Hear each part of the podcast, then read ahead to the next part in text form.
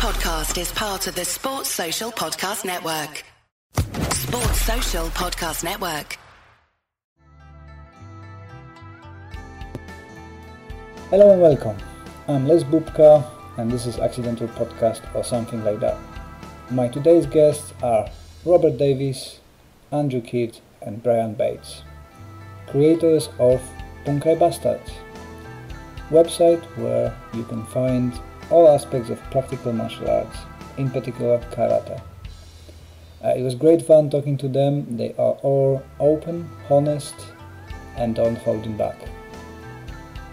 I've really, really enjoyed talking to them. We covered mental health aspects of karate, uh, physical aspects of karate, methodology of teaching, uh, changes uh, done to their way of teaching and uh, training. Uh, we covered as well martial arts as religion, so following only one one person and being blind to everything else, which is quite uh, apparent and common in martial arts, and not only martial arts. Uh, was super fun. Uh, this episode is quite long, so uh, it's two hours. Our conversation was so good that it took us over two hours. So I decided to make two parts of it. Um, this is the first part. Next week should be the second part. I hope you will enjoy it. Um, without further ado, uh, let's listen to it. Um, hi, welcome. I'm Les Bubka, and you're listening to an accidental podcast or something like that. My guests today are three bastards, but not any bastards, bunkai bastards. So, Rob Davis, Andy Kidd, and Brian Bates. How are you guys? Yeah, we're fine, thank you. Oh, good. Yeah, yeah, very good. I'll try You may notice turn to talk, straight yeah. away that I was answering for all three of us. well, there's only one leader, isn't it? Yeah, we haven't decided who that is yet, though. We're looking, we're looking for someone. Uh-huh. Um, can we start with the? I think uh, Robert is the most uh, advanced from us. Uh, Robert, can you start with the introduction and and tell Most us something about advanced? Most advanced meaning, presumably, the one who's lived longest so far. Yeah. okay, well, that's good enough. In any given crowd, that, that does me fine.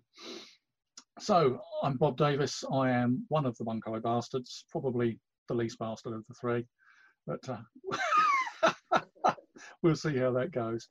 Uh, 62 years of age at time of recording. I first walked into dojo in 1975. I lasted about a month because the guy running the beginner's session was a complete dickhead, and even at the age of 15, I could spot that. And I thought that's not for me.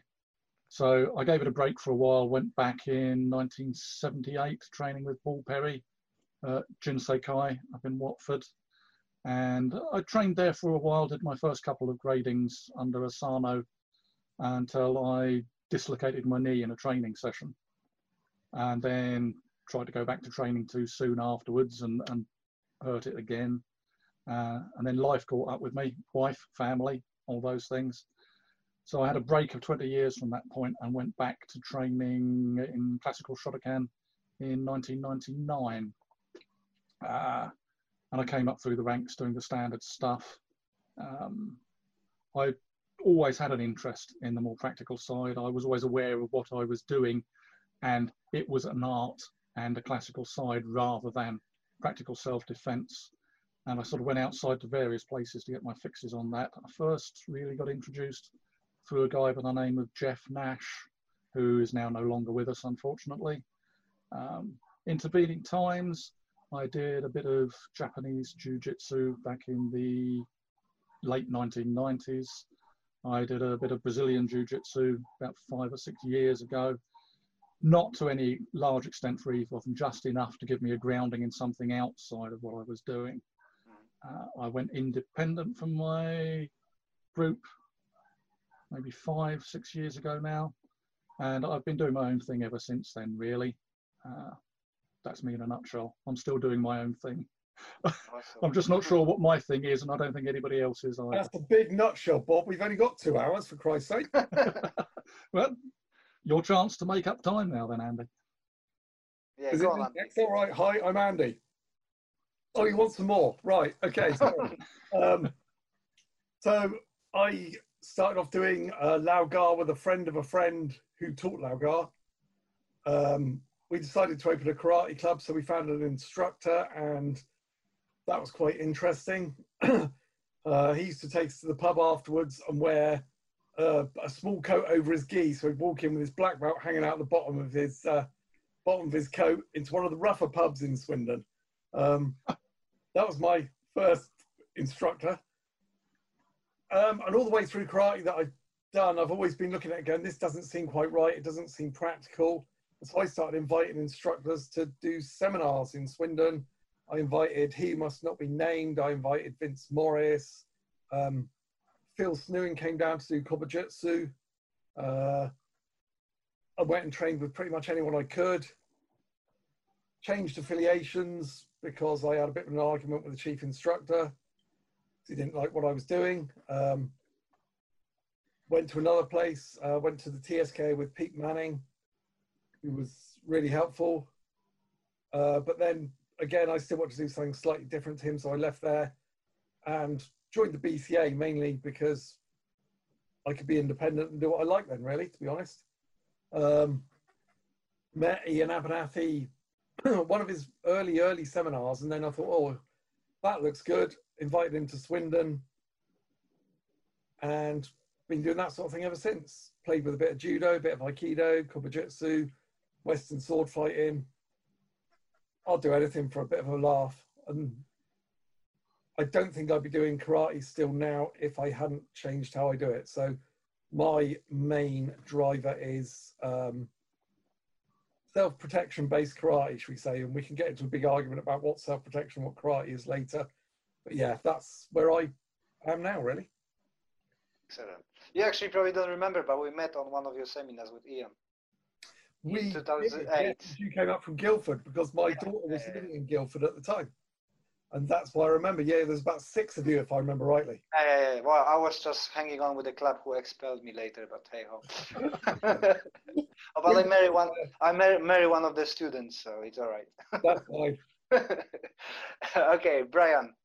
Sorry, I don't Okay. have a cake, cake, but uh, you can. That's okay. Yeah, I've, I've got my tea. I just don't have any, any cake. So, um, yeah. So I'm Brian. Uh, I'm 47 at the moment. So at time of recording, uh, I started karate. thanks. Started karate at the age of nine. Um, it was it was a traditional Shotokan karate club. Um, kind of did it for a, a few years. Gave it up in my early teenage years. Did all the things you do as a teenager, um, and then took it up again seriously at the age of 19. Um, been doing it ever since. so from the age of 19 to now. Um, in between, I've done dabbled in other bits and bobs. So I've done some judo. Um, a few years ago, it's about eight years ago, quite seriously took up Aikido and Aikido Jiu-Jitsu. So it's all within the same club, just to get a better grounding of um, throwing and locks and things like that. Um, probably around the same time, ma- ma- maybe maybe a bit longer. Obviously, I've known Bob for quite a while because I'm married to his niece. So, so yeah, so Bob's my wife's uncle. Or Bob's my uncle, maybe. I guess. That's the way it uncle. goes, isn't it? so yeah, it's not yours. Um, so so um, yeah, so through Bob, I've I've met some dodgy people like Andy as well. So um, yeah, we, we both kind of had an interest in um, the, the more practical side of karate, and I think he he started looking outside the, the sort of areas that we were training in at the time. Um, came across some shady characters, yeah. So started doing things like that. Um, for about a year and a half now, I've been training urban combatives as well, which is quite interesting. So, funny enough, I see a lot. Of, I do see a lot of crossovers with that and karate. To be fair, the the, the biggest difference I think is their their mindset and their attitude. So, to, you know, so I think the movements aren't too different really, but it's it's the, the way they train things. Um, so yeah, yeah, that's that's pretty much it. Um, I'd say, yeah, Aikido Jiu-Jitsu, karate, judo, um, applied karate. I love it. That's it. So everybody got some influences from outside. I think the cross training is very important. Mhm. Um, so I always start with the, well, not always start, but always put the, that question somewhere within the interview because that's what I mainly do. Um, could you tell me, guys, what impact karate had on your mental health? Positive, negative, or you you don't think about it? Okay, Rob. Oh, I'm being cued in there. It's an interesting one that uh, because when I first, or when I first started training, when I went back to training in '99, uh, one of the things that appealed to me about classical three case karate was the ability to go in there and switch off. Mhm. Uh, so rather than the pressure of work and the pressure of running a family and these sort of things, it was a bit of a refuge in as much as I could go in there and just line up with everybody else. My son trained with me at the same time, which was a different thing. Uh, but it meant I didn't have to take any responsibility for anything for an hour and a half of an evening. Mhm. I could just go in, work physically really hard, not have to think for myself, not have to take decisions for myself. And it was just a bit of a release that way. And it's that combination of switching the brain off and just working physically hard. Uh, and that worked really well for me as far as that's concerned. But that was for a while. And what happened then is the balance changed. The frustration of going to the dojo and doing the same thing time and again without it having meaning for me probably made me more frustrated than less when I started going training. So that's when I had to start going outside because I have this thing in my head that I need to understand the why behind everything.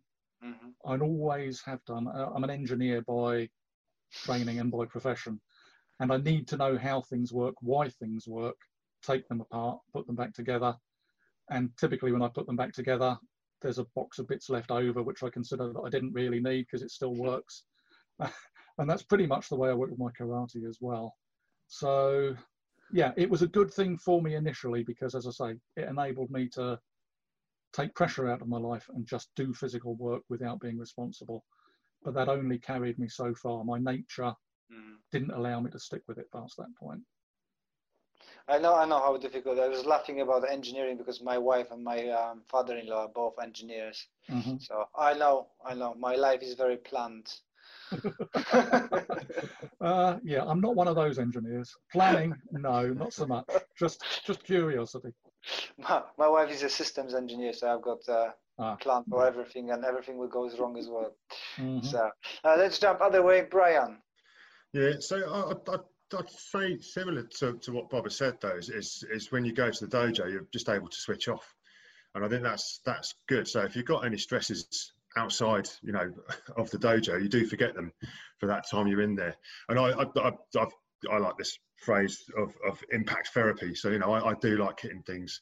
So um, if, if if I if I can't, so during lockdown, I've not been going to the dojo and not been hitting my mates and and that so I've spent a lot of time in the garage just hitting you know I've got a punch bag up there I've just recently got a speedball which is great um, but yeah I think that that's that's it for me and I think and again something Andy touched on earlier is it's, it's got to be fun so and again if you're not having fun while you're training you probably carry those um, those issues with you because you, you, you, you're not able to forget if you're not enjoying yourself and having fun. So yeah, I think the dojo is good for me. I say if I can hit things and have fun, you know, or I, I forget all my worries. so that's that's it for me. I think. Awesome. Um, Andy? So, uh, much like Brian, I like hitting stuff because it really does take a lot of stress out. Um, when I, I mean, I stopped karate for a while uh, when my daughter was born, my first daughter, and then I realised I needed something for myself. So I went back to karate, and it was sort of like a, it was some time I had on my own without worrying because I was only young then and having a young child and all the other pressures of life, like having to work for a living and things like that, which are just terrible. Uh, and so some time on my own was great, and it just gave me something I could do myself. I also think that anything that you do that's physically exhausting is good for your mental health. Mm. It tires you out, and you can't sit there just worrying. You and you burn off all that adrenaline and all Yeah. the worry, and you can get rid of it. Um, just because I happen to channel mine into karate, that's it. Probably works just as well for anyone doing other things. I mean, runners go on a long run when they're stressed. Um, I don't know what footballers do because it's not real sport, is it? Let's be honest. No. rugby players have impact all the time. That's massively physical. But for me, I like hitting stuff just like Bry. Um, so I've got a punch bag in the garage, a speedball. I've got a one of my sons who trains with me, so I get to hit him as well. yeah, but it really just burns it off. And, and the reason I can stay, I think, more calm than a lot of people at work who get really stressed about it is generally because I've got an outlet. I think a point there, Andy, on the back of what you were saying there, talking about you can do any other thing. But for people like us, certainly for people like me, because I was the same all the way through school, I'm not a team person. I can't get involved in team activities where I'm reliant on other people and other people are reliant on me. And this is very much for me a solo activity. Before that, I used to whitewater canoeing, uh, mountain biking, lot of weight training in my teenage years and early 20s. They were all things, all physical outlets that I only had to depend on me, and that, that worked well for me. I don't fit well in teams. And thing. I don't know if that's a karate thing or just a me thing. You've got to find your bag, right? You've got to find what you enjoy because some people hmm. blow off steam by having that team and then going to the hmm. pub afterwards as a collective. But yeah, yeah, I mean, I'll go on, yeah, I was going to say, I think you got it spot on there, Andy, as well, saying, um, you know, just because we like hitting things, like say runners go for a run, they, they, they, put their headphones in and they're off. They forget about everything else that's going on in the world, don't that's they? That's bad self-protection, could I just point it out? Is, it is terrible, yeah. But, but yeah, I mean, other than karate, my other, see, I've got guitars in the back. So, you know, that, that's another way for me to lose myself. I just mm. sit in the back room, you know, and just, just strum away for an hour or two, and you, do, you don't even realise it's two hours gone. You know, mm-hmm. um, so so if I, if I don't you know, if, if, I don't want to hit something, you know, there's, there's, my other outlet is just just play the guitar. So I think yeah, it's, it's just having your thing, isn't it? And I think yeah. for, particularly for us, I'd say it's mo- mostly karate. So yeah, mm. indeed. Um, so I've joined your um, very expensive website. Uh, it's, it's a rip-off. Yeah, it is two pounds a month. It's a rip-off. Less, less than three. Uh, uh, Bunkai Bastards, which is focusing on the practical application of karate. I'd have to be honest. I have I don't have a clue what it is because I didn't have time to look at it yet. courtesy, of, courtesy of my children. Uh, no no rest. Um, mm-hmm. Then, could you tell me what's the Bunkai Bastards all about? And for the people who are listening, maybe they're gonna be wanting to spend some money on you as well. this is going to be interesting, isn't it? Because we've probably got three different views here. That's Andy, awesome. Would you like to tell us what the Bastards is about? Okay, so I think when we started it up, um, I think the thing that we've noticed, all probably individually and collectively, is that a lot of people will go into karate and they'll go, "Oh yeah, there's the Shu Ha model," And a lot of people get stuck in the shoe part, the starting part. And they're always looking to someone else to give them the answers.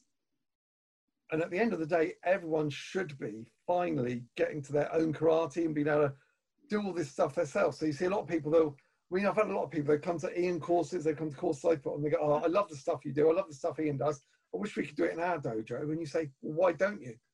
Oh, uh, well, since they won't let us, or I'm not sure how I do it. And you think, well, look at what they're doing and start copying it. It's not that complicated, to be honest. Mm. Um, and we think everyone should be trying to go through the Shu Ha process. And so we decided to put, and we were talked about, I don't know when we talked about it actually. Might be Brian's idea originally, I think, but uh, a good few years back now. It was, yeah, yeah, it was quite a while ago. I was going to look it up earlier, but can be bothered. I can't be bothered. But that would have been planning, wouldn't it? exactly, yeah. that would have been hard work. yeah. And so, the, so what what we try and one of the things we do in the Bunkai Bastards we think is different to everyone else is we do peer review of Bunkai. Uh-huh. So set a task every month to two months, depending on the response to the previous task and what else people are working on. And we say, can you do a bit of Bunkai from this kata? Or here's a problem. Can you tell us how you resolve that? And so people look at it. and we want them to send in videos saying, well, this is my idea for this, or this is what we thought. And then we well, and then the group will review it. Everyone can look at it, play with it, try it, and then come back and say, well, this doesn't work for me because, or this is great because, or have you thought about this? And so everyone's meant to be thinking, everyone's meant to mm-hmm. join in. It is like proper peer review, scientific mm-hmm. peer review, rather than there's one guy at the top of the tree who says, yes, that's good, or no, that's bad. And I think that's an important point to make is that the site is not a come to us and we'll show you our bunkai. It's not that sort of site. We're not doing that. So, so you're, telling, it, You're telling me that that I'm paying you and I have to do the work. Exactly. That's a, that's a great model. Is, is that not the business model that everybody wants? I've one good example is um, I've got a so Iain Abernethy came up with this concept for the start of uh, Heian Nidan Pinan Shodan, Mhm. and I put up something I can't even remember where it was. I said, "Oh, I don't do it like that," and I think it could be used this way. And someone came turned around. Well, no, Ian's already shown us what it is, and they were totally closed to anything else because Ian had told them. I mean, I've got great respect for Ian. Ian's a mate of mine. I've known him for a long time. Um, he's taught my dojo a lot. Um, he's a big, hairy northern git. What can I say? Um, but yeah, I mean, so people need to stop being. Everyone talks about being open-minded, but very few people are actually as open-minded as they think they are. Mm. That's what we want in the bunkai bastards. I was gonna say one of the things about the peer review as well, what you was talking about earlier as well, Andy, is if if if for example we were working on Heian Nidan and lots of people put in the same idea, it, it's like you're all thinking along, you know, on, on the- on the same path. So generally, if a lot of people are thinking the same thing, it's got to be a good idea, hasn't it? Mm. So unless you're all wrong, of course. But, but but yeah, I mean, it's it's it's that um, you know, I think the peer review is important. You know, I think um, and being able to take it on the chin, as long as nobody's a dick, but being being an idiot about it, um, constructive criticism. But yeah, I, I think it's, it's finding that that that common the the the principles, common principles within the techniques. Yeah, and that's Um, another thing about the approach, isn't it? Because people, it's not like a public forum where somebody posts something and lots of people pile in to say, "Oh, that would never work on the street," or "You're talking rubbish," or this. It, you know, the mindset isn't that. So you learn to be open to constructive criticism because that's what you're exposed to there, rather than being on defensive all the time. There's a lot of good stuff out there by a lot of people nobody's ever heard of, and they don't post it because I'm sure, as you've seen yourself, the mm-hmm. moment you put yourself out there in public, there's always somebody trying to tell you why you're wrong. Yeah. Nothing to offer in exchange for that, just to tell you why you're wrong. And So another we, we wanted to put a safe place for people to, to do that and practice that. and that's not just and again we don't like people worrying about grades so some of my best bunkai i've stolen off my students who are way below black belt Mm. they come up with really good stuff and so in the group we actually say you know just because someone's a black belt or a fifth dan or a 28th dan or whatever they may want to be it doesn't mean that their their idea is better than yours Or Jupiter belt. tested or Let's just come across a Jupiter belt, I think. Yeah, yeah, yeah, I did. Yeah, Yeah, that's, but that's, I- an- I- I- that's another level. I think that's the that's a huge problem which you, you Andy mentioned that the, the people treating martial arts as a religion in a way that when you subscribe to something, you're supporting something, there is a you know head Yeah. Uh, focusing on one thing. Like Iain Abernethy is a god, and nobody else um, want to say. I'm not saying that Ian is that way because I know Ian very well as well, Mhm. and I know he's open-minded and open for everything. But about the followers, the, the followers um, Yeah. treating stuff like a cult. Uh, it doesn't matter who is, is it a Jesse Enkamp or whatever brand you want. It's people are just blindly following, and there's nothing else except that chosen person. I think that's very dangerous. Mhm. So I'm glad Yeah. you you guys promoting a bit of a different ways, and uh, I will try You- to get on the website. Yeah, I mean the other thing is is is, is we're trying like to encourage people to question stuff as well because that's the Mm. other thing we we we done we done had a little chat about that ourselves is Mhm. um, people are, are afraid to ask or question Sensei, you know, because it's I suppose in the old days it, it wasn't a done thing, but in the group, you know, it's ask questions if you're not, you know if you're not sure. Mm. We'll either blag our way through it or we'll give you a nice answer. Well, we'll do what any decent sensei would do and make something up and just you know, people have to believe us because of who we are. No, that and, is- and this, sorry, carry on. yeah, go on, go on, go on. You, you say. Well, I can say this is another sort of thing really about the public approach that you see is that we make a specific effort not to take ourselves seriously and not to take ourselves seriously publicly. Mhm. So again, people who talk to us feel com- completely comfortable to call us whatever they want to call us and talk to us on whatever level they want to call us because that's just the way we project it. We're not trying to be the top of any tree. Mhm. Yeah, I've, I've, I'm gonna come back to that um, questions from students. I, I've got a really, really hard time because my dojo is mainly consistent of the people who came from somewhere else. So I've got Mhm. mainly black belts. I've got only a few students who are my students from the from point zero, um, and they really struggle with asking questions. You know, I can see that they don't understand or don't stop, and they will not ask.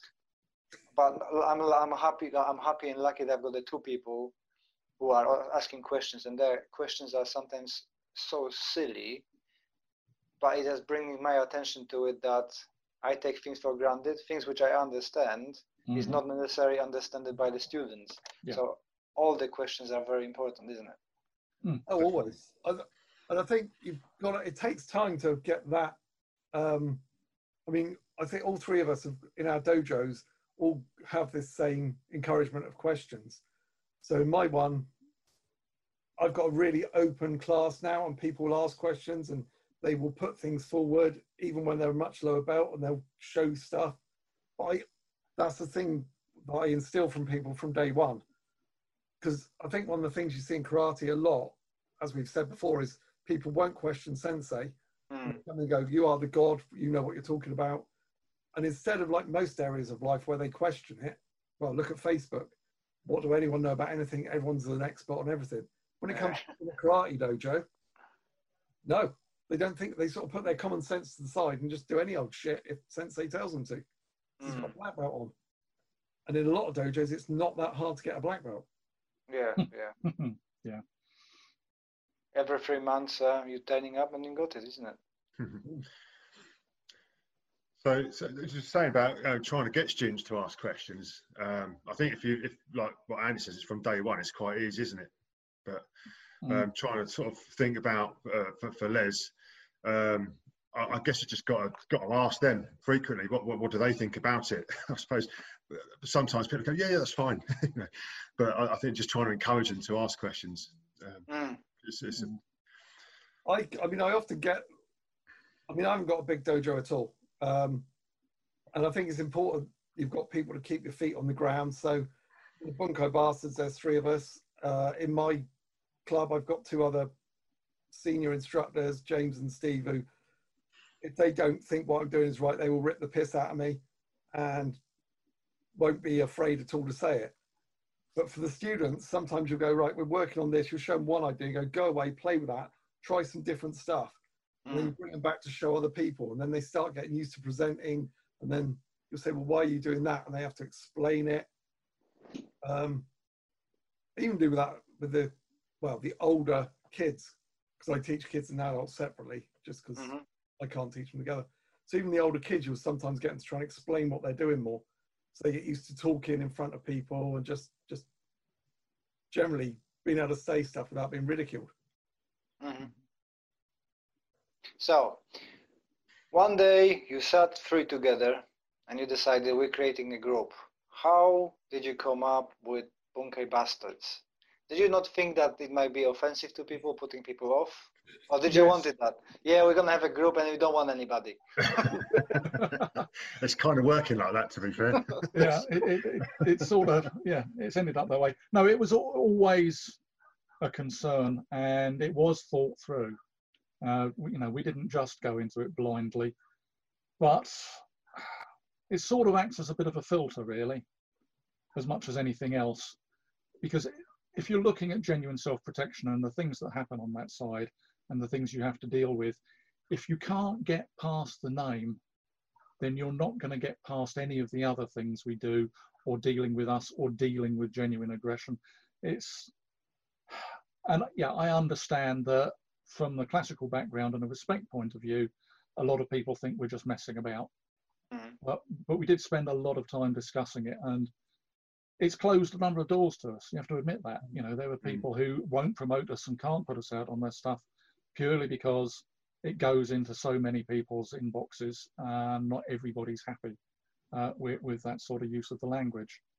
Um, it's at the tame end of the way we normally speak, I have to be honest, as we'll probably find out as we get more comfortable and the interview goes on. so yeah, it wasn't just an off the cuff decision, although it did make us laugh. I have to be honest with that as well. Yeah, I, I, Rolls we off the have tongue. closed some doors, as you said, but if people joined the group and we were called something else, they would probably soon leave again.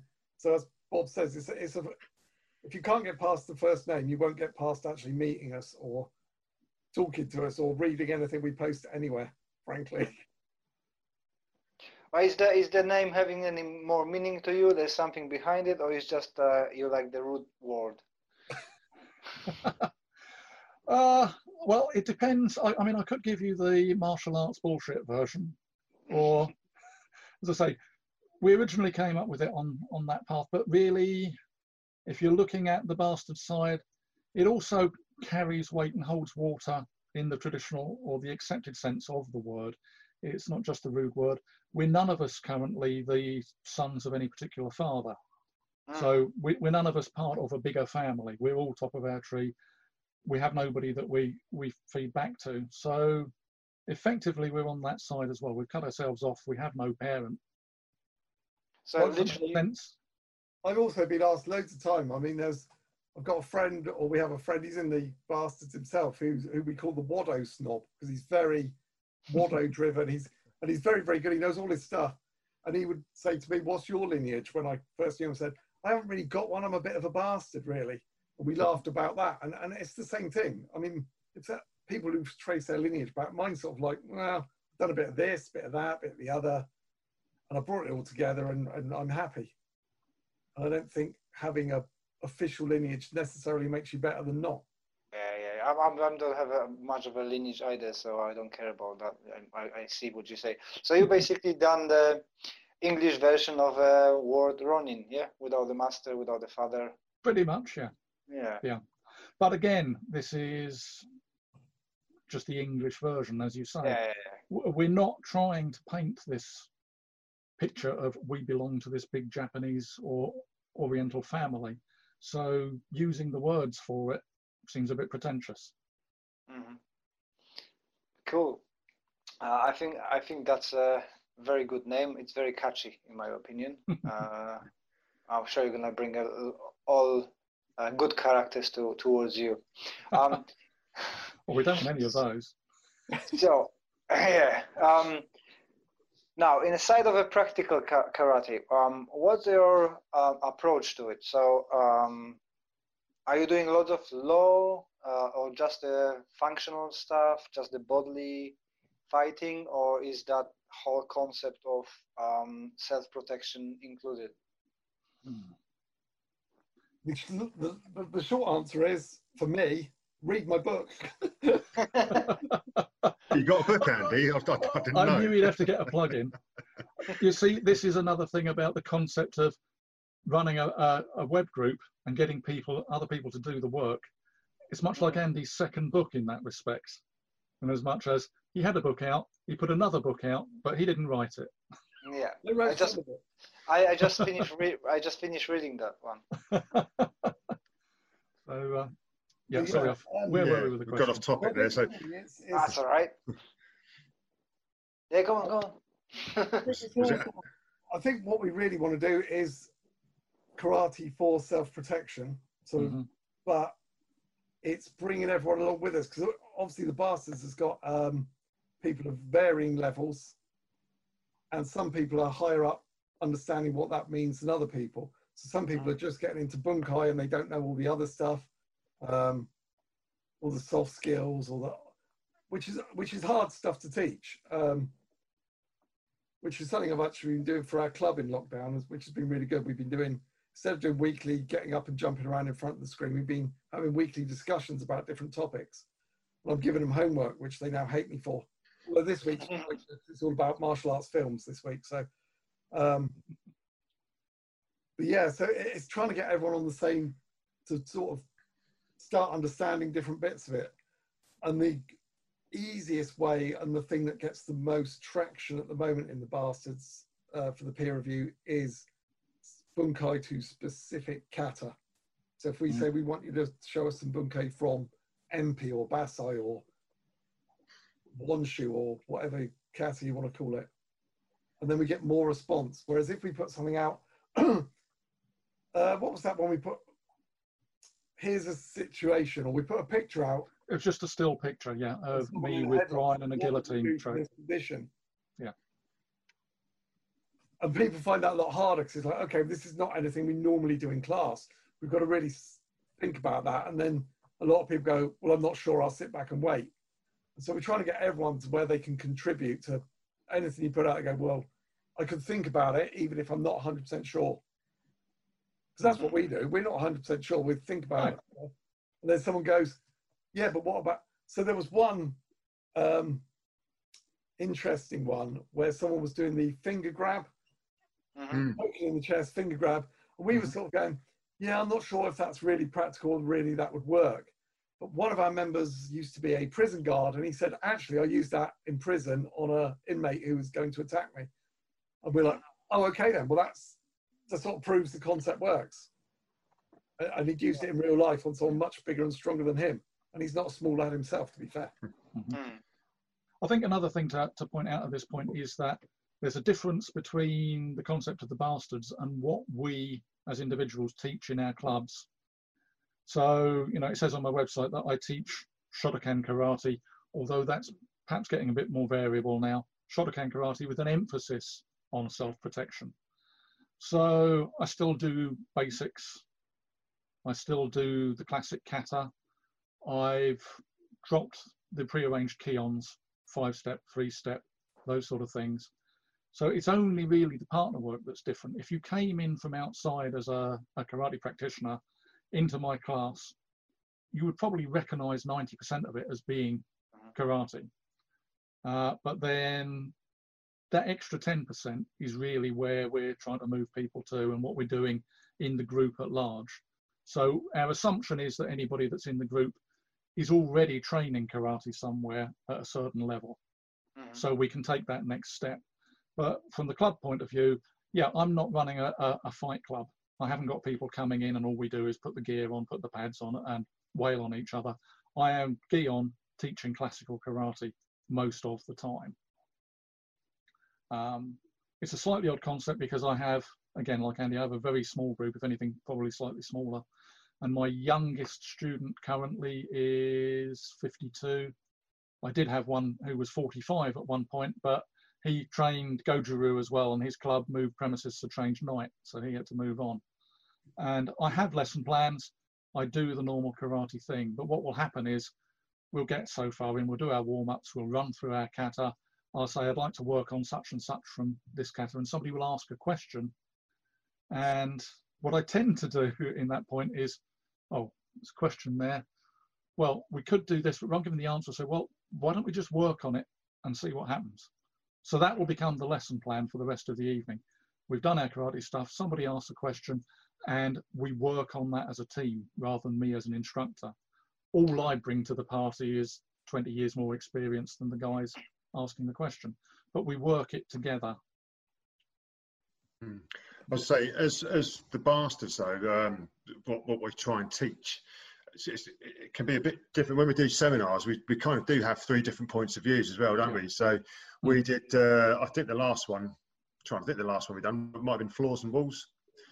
Su- Or- Suju or- was the last one, Okay, one right. the proper formal Right. seminar we did before that so, was the so yeah, we seminar. yeah we did uh, walls and floors, floors and walls, um, and we, we, each of us have got different ideas on what we'd be doing. And, and Andy's ki- kind of well known for his chaos drills, um, so you know we, we, put all those ideas together at the end of that seminar as well, didn't we? And um, just Mhm. made a mental drill out of it, which. Uh, let's say it's mental. It's, it's not that mad, but I think if you look at it, if you stepped off the mat and watched it, it looks crazy. Um, Yeah. But when you're doing it, it's actually quite a safe. You're doing it a, a- safe drill in a safe environment. Um, that just looks a bit crazy. But I think, yeah, for our seminars, it is it is just three different ideas approaching a similar a similar topic, which is yeah, but good.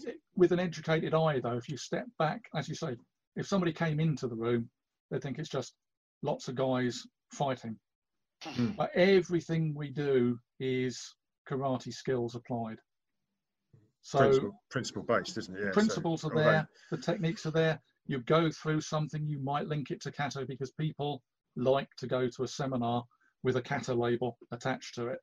You do something like walls and floors, people get very confused. But most of the drills could be linked back to kata when anybody ever asked oh it comes from this it comes from that anything i do if anybody asks it comes from Tekki Mhm. not because it necessarily comes from Tekki but i can make it come from Tekki if anybody asks. It's easy. I can make it come from anything else as well but you know people like it to be linked because and this is a complete way out there off topic for the, the question at the moment.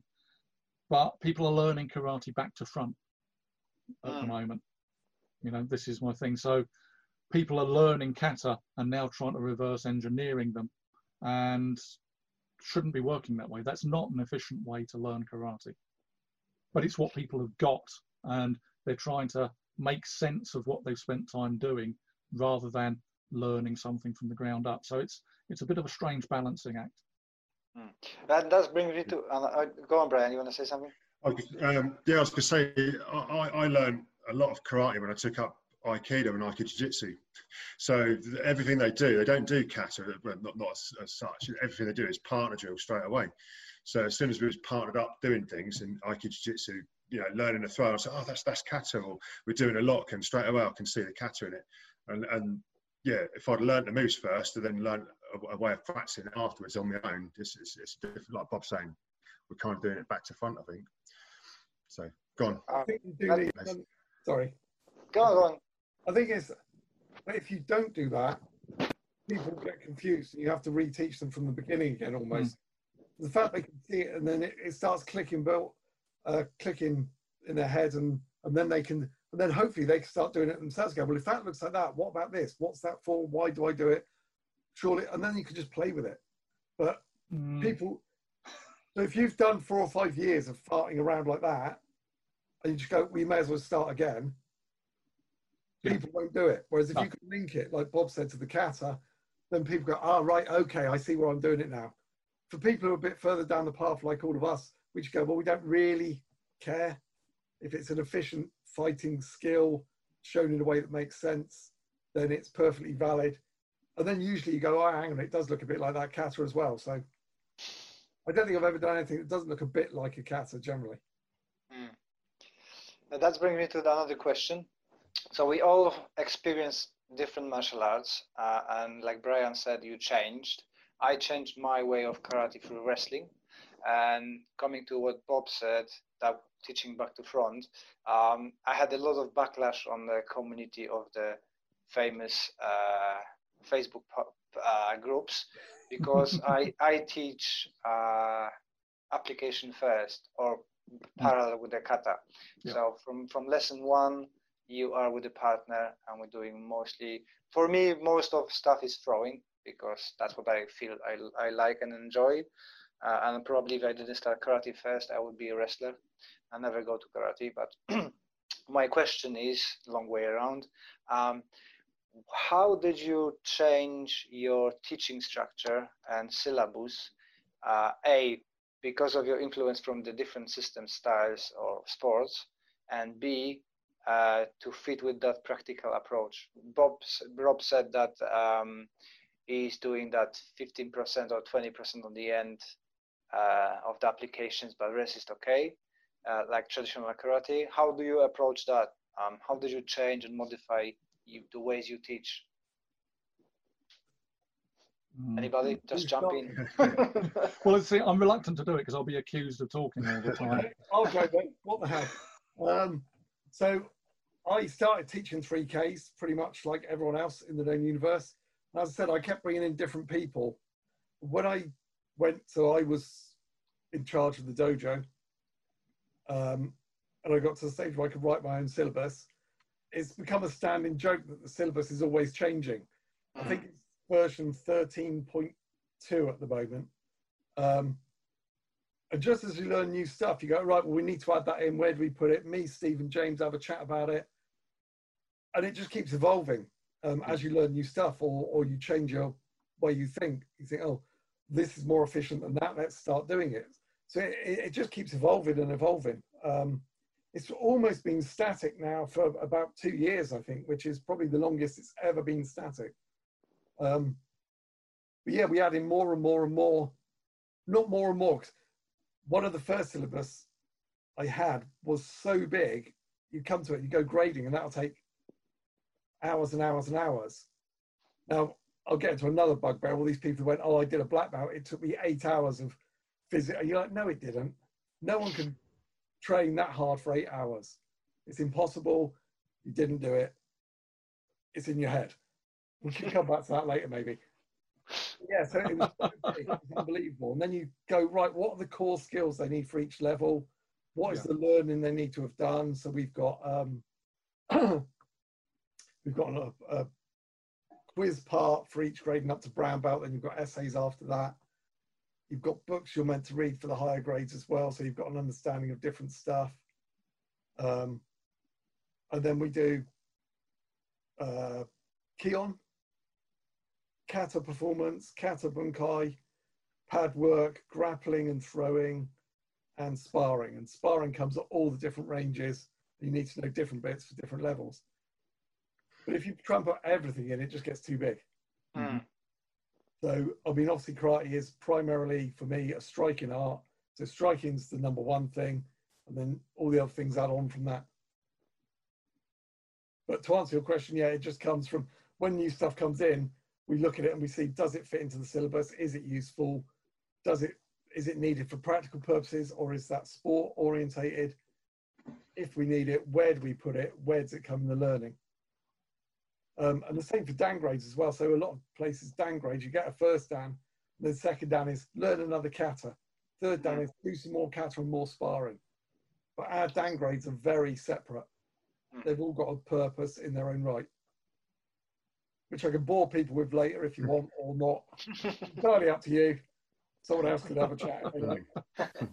So, yeah, the, the syllabus for me, I think um, when I left 3Ks, for, for me, the hardest thing, or it wasn't, it wasn't overly difficult, but it was to drop the, the, the, the five step, three step, one step, because at that point I was then, it was disassociating myself with traditional karate. Then I felt at the time, you know, I thought if I drop this, this isn't karate anymore. Um, but I, I having feeling it wasn't practical at all, you know, it really didn't serve a great purpose. You know, teaching the student to step back five times is bad practice in my, you know, in my eyes. Um, you know, better off taking an angle or, or, or, closing distance and going forwards. Um, so, so yeah, dropping that was the tough one initially, but similar to to, to, to Andy, you know, when in our syllabus, um, Heian Shodan to be the first kata. You know, we'll do students need to demonstrate applications alongside, so they don't learn bunkai later on as they get a higher belt. They learn with the kata, a bit like you mentioned as well, Les. So, so every kata they learn, they learn the lessons with the with the kata, Mm. um, and you know from from day one, students are hitting pads as well, um, and, and and we kind of sometimes we we we, we graduate things as well. So when you first learn. Obviously, if you're doing like um, age uke, uh, uh, people are listening to this, they're not going to see me doing an age uke, but I don't know if you're putting it out on. but if you're doing age uke, you're learning to use two hands. So we do it from basic uh, wrist grabs and stuff initially, you know, because it's very low level and people can get comfortable with being at that range. Um, and then you can sort of progress that to, to lapel grabs, then you can progress it to, to haymakers. So you know those even those basic blocks, you can do little progressions within within the, um, throughout the grades. So yeah, each same, same, same as what Andy said. As you progress, you know, you, you go through throwing, you go through pad work, and um, my my syllabus is probably quite different to Andy's, though, but there's similarities there with the progressions. So, It comes down to the concepts rather than the content, doesn't it? hmm. You know, it, it's because of what I've already said that I'm teaching what looks like classical karate, but I've also did a video donkeys years back just for internal use, looking at Kihon Kata. The very first lesson that the beginner comes in, we have a session, we learn how to step. So it's just stepping Zenkutsu dachi. It's how which muscles to use, how to step. We'll add in dry, down block, and stepping punch, oizuki, those three things. So those are our basics for the very first lesson, and we carry on doing those past that point. And then we'll do Kihon Kata, the first eight moves of, which is classic beginner's fare again. Uh, Kihon Kata, some people know it as Taikyoku Shodan. So we'll do that, and up to that point, it looks very much like a standard beginner's karate class. We then have, although it's not realistic self-defense, partner drills that go with that. that involve getting in close, clash of hands, stripping and using the Gananda to drop, getting offline, using a drop step to punch through. And it's very simple drills that look very straightforward, very basic, but there's a lot of concepts of applied karate in there right from day one. So if somebody comes in for their first lesson, they will learn as much as they would have learned in any karate class, but they will have also gone away with a feeling that, okay, I've learned how to do this, I've put it together in this form, and we've actually done something useful with it as well. I can see how that would help me in a, a real situation. Slightly artificial, but it would still work that way. So again, lesson one, day one, that starts to be incorporated. And that happens with all my kata as we go through. Any time we're working a kata, we'll do the kata performance, we'll look at the basics, and then we'll make a partner drill out of it. And I have some standard stuff. And then because of the relationship I got with my guys, somebody will say, well, what happens if this, and then we'll do it. And I might find that somebody's got a better idea than mine. And then I'm like Andy or whatever. And I think, well, I'll steal that and I'll use that. And that will now go in the syllabus and that will be what we do. And it just develops that way. But yeah, I think the point I was trying to make is that it's very much a case of lesson one, day one, you start to put those concepts in. So they're not new concepts that you learn later on. The feeling is that everything is linked from the very first lesson rather than being three different parts. They're just parts of one thing. Um, you all said that you are independent. Uh, I also prefer to be independent, although under umbrella of uh, British Combat Association because they don't tell you to do anything. Mm-hmm. Um, they are happy with if you if you got a certain standard. For me, uh, being independent is you know I, I don't like politics. I've been involved in few uh, top level uh, organization politics, and I decided I don't want to be part of that. And they're like, I'm not the guy who wants to run anything except my own club. So um, I try to avoid all the power tripping and you know search for power and stuff like that. But I would like you to tell me why choosing being independent. Brian? Start with Brian. Um,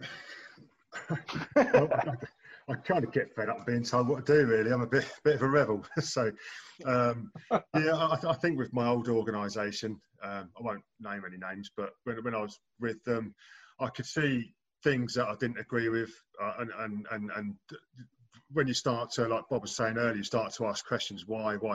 And to be fair, I've done 3Ks karate for a long time before I started asking those questions. You know, why are we doing this? Why, you know, would this really work? Um, so I, I, I, went independent sort of selfishly because I wanted to do my the, the karate that I was seeing elsewhere. You know, I think Iain was, we, we mentioned him earlier, but he was a big influence in the early days for me. So when I started coming across his videos on YouTube and I attended a couple of seminars, um, I thought I want to be doing that that type of karate. So the only way to, to do that was to become independent, really. So there was no clubs around me teaching that type of karate. Mm-hmm. Um, so that is the only way. Um, so selfish reasons, really, you know, so, so I could do what I wanted to do. Um, and and saying there wasn't a lot any clubs around me that do that, I, there still isn't, you know. So I get visitors that drive 40 minutes up to an hour to come train, you know. So you're talking a two hour round trip um, each week just to come and train. Um, because uh, although the practical or applied karate movement is growing, it's not it's still not that big. I don't feel. Um, mm-hmm. I, I, don't, you know, if, if people are driving 40 minutes to an hour to get to me, it, it can't be that big yet so yeah, so I, I, did it, and I'm also with a, a, last. I think it was last year. I, I joined the BCK as well. Um, it was after a, I went uh, with a with a friend Jan Drachman. we went up to the um, BCK headquarters on a Thursday morning and did their Thursday morning session, which was a bastard. they, they, they work you like a bitch. But I enjoyed it and had a real good chat with Peter Consterdine afterwards. He's a lovely bloke, and you know, chatting with him, I just thought this is where I want to be now. So I'd already been independent prior to that. So I, I think I started my class, my group Zanshin, about five years ago. Um, but yeah, it was only I was with another small small group just for for the insurance purposes. But yeah, during the BCK BCK last year because yeah, it just seemed the right place. It seemed, seemed like a good home to be with. So there you go. Andy. Who's next? Andy, go on. Um, but before before I waffle on, um, if we talk about BCA, I always try and do this big shout out to Dawn because I mean Oh, yes. think it's great, but Dawn is the best admin. Ama- it's, it's amazing. You you write her an email said, "Oh, can you do this?" She goes, "I'm really sorry, I might not be able to do that till tomorrow." And you're like, "That's all right, you chill." And then she'll write to me and say, "Have you done this yet?" And it'll be like three months later. And I go, "Oh God, no, sorry." And she'll be like, "Don't worry about it, it's fine." And I'm like, "Yeah, brilliant." The admin for the BCA BCK is fantastic. Um, right, so now I've given them a plug. Um, I think the trouble is, uh, much like Brian, there's a type of karate I want to do. Yeah. And no one's doing it exactly like I want it done or wasn't in association wise. And so you end up going, well, if you're trying, so the last one, we have people who were training with us and they train their bunkai, their throws. And when it came to the gradings, they'd go down to the association grading and it'd be like, well, they don't need half the stuff you've done and some of the stuff you are doing is different and so what's the point really i mean it's nice to have other people to train with but they're coming back going well i didn't do well on my grading because of this and what so why are you teaching us that and then it becomes is it more about the grading or more about the training and they were mm. still more interested in the training and i want to do what i want to do so that's why i'm independent awesome. Robert? Yeah. Well, again, I have to be completely honest and say this. It's entirely for selfish reasons. Exactly the same thing. I have very much my own ideas on what I want to do and how I want to do it. Uh, and when I first went down that path, I stuck very much to the classical training to a, a point to make my stuff portable. So anybody who came to me to learn karate, if they then, after doing a couple of gradings, moved on to somewhere else, they would know exactly what they were doing and, and going somewhere else. Uh, and what happened from that point is nobody left.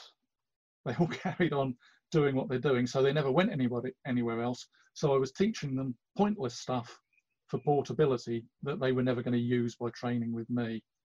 And it's interesting again talking about the gradings because this was one of the things. Guy, probably the only guy I've got who's come with me from the beginning all the way up at the moment, I think he's sixth kyu, thereabouts. But he'd set himself a target as a man who was coming up to his 50th birthday.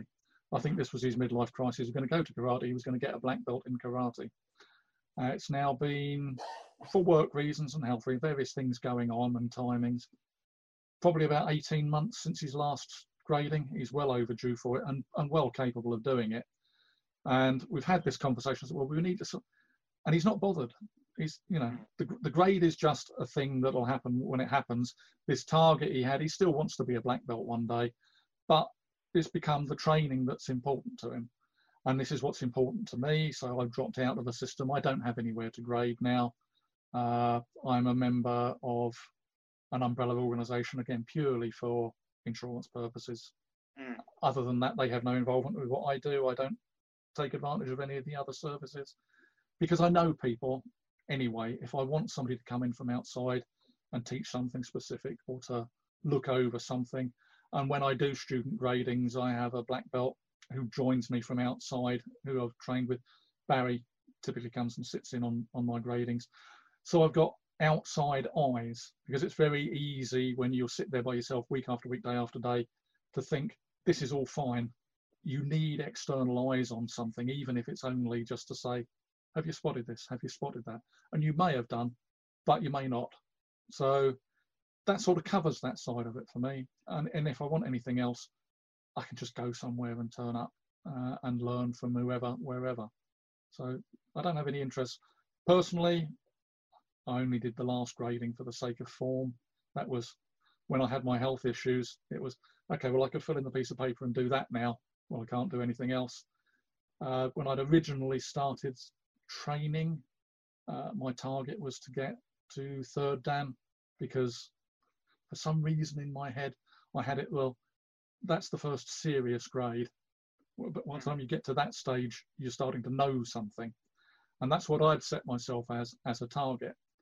Um, and that sort of drifted. I got there eventually because, again, by the time I'd done my first Dan, I said the training was the training, and the gradings just happened when they happened. Um, and I don't have any intention of going any further, so I don't need to belong to anything particularly. I think that's that's very important that what you mentioned that uh, I do the same exactly that bringing that somebody else from outside of your club Mhm. because we we all biased and uh, you know there's your students and you see better um, them better than they usually are so it's Mhm. nice to nice to have uh, or other way around so Yeah. nice to some, some somebody I can be very picky. Yeah and and come some somebody else from the outside and tells you Mhm. um, what to improve what to do and what mistakes you're doing as well. Yeah. and i've got as well a few few students who i have to force to uh, have grading or grading. I just uh, uh, how you call it award them about more of a BJJ style so i don't have a grading as such. But yeah they're refusing. I have to throw the belts at them and say come back tomorrow with this one. Don't, don't come back without a belt Congratulations, you've done it. You survived one hour of conversation with Bunkai Bastards. Thank you very much for your time, and I hope that you'll be back to listen the second part of this conversation next week. Thank you very much, and see you then.